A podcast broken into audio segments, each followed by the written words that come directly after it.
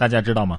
我们笑的时候啊，其实只需要牵动自己脸部的十三块肌肉，但是皱眉的时候却需要三十多块。所以不要误会，你以为我今儿早上看起来心情不错是吧？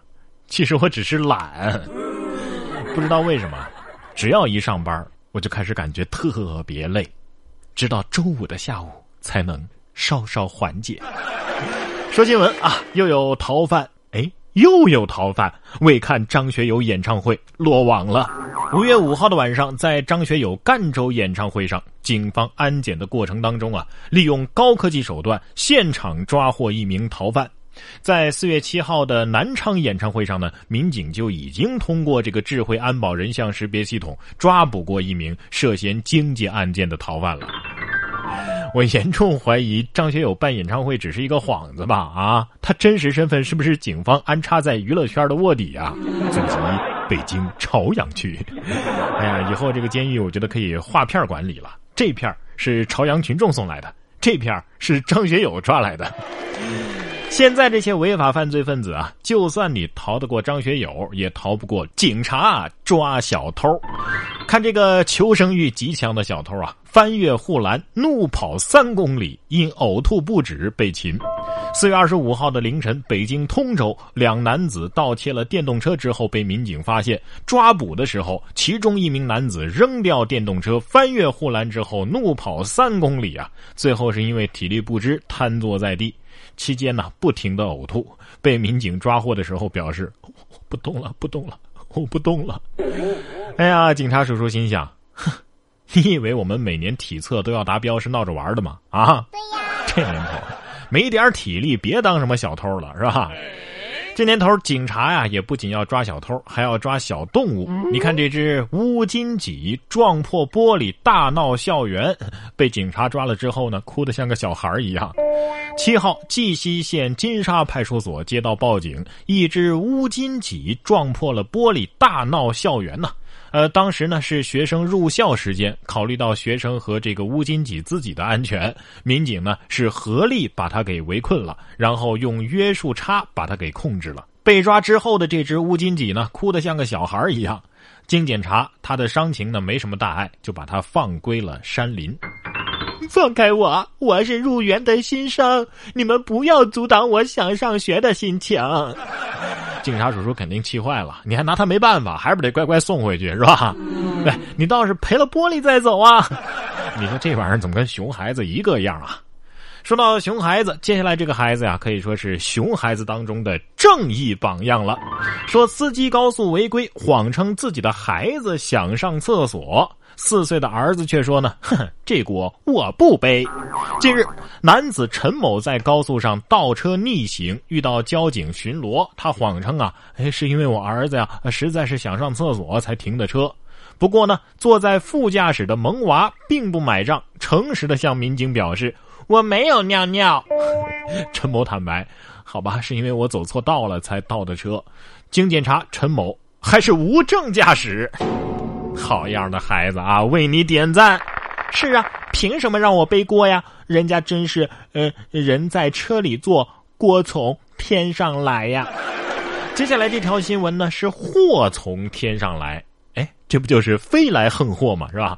来看到婚礼惊喜成惊吓，新娘乘坐直升机现身，但是意外坠机。近日，在巴西圣保罗，一位新娘是乘直升机抵达婚礼现场，结果过来的时候呢，发生了坠机意外。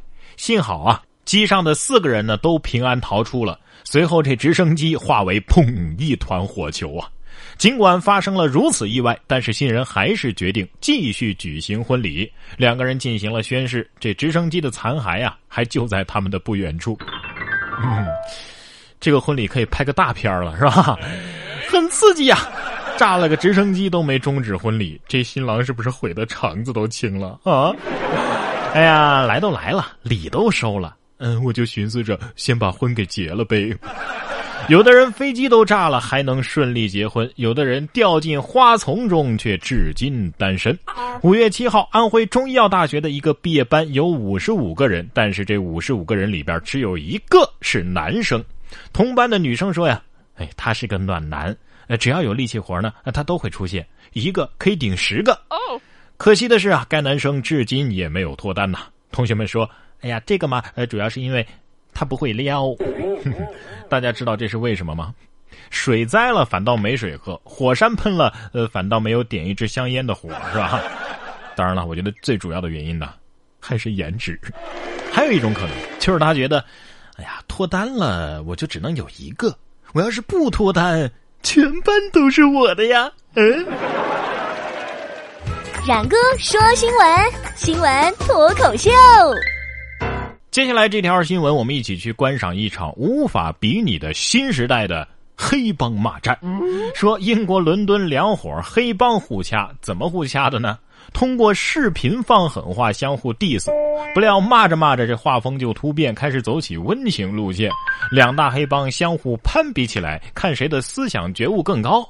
一方送出心灵鸡汤宣传册啊，一方呢还送上了美味的海绵蛋糕。但是呢，好景不长啊，黑帮毕竟还是黑帮，一句不合就翻了船，整个过程那是跌宕起伏啊。到底是老牌的文明国家，黑帮都是先讲道理是吧？呃，所以你们海绵蛋糕的秘方到底是啥呀？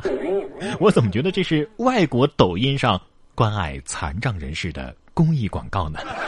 说到抖音呢，这俩男子酒后模仿抖音视频搭讪邻桌女，引发斗殴，最后被行政拘留。小姐姐，小姐姐，给你个东西要不要啊？一名男子向一位姑娘搭讪，当姑娘把手伸出来的时候呢，他就握住姑娘的手，十指紧扣。我。你要不要？这是抖音视频上一个比较流行的搭讪段子，相信不少人都看过啊，也被网友称之为“假装不认识”系列。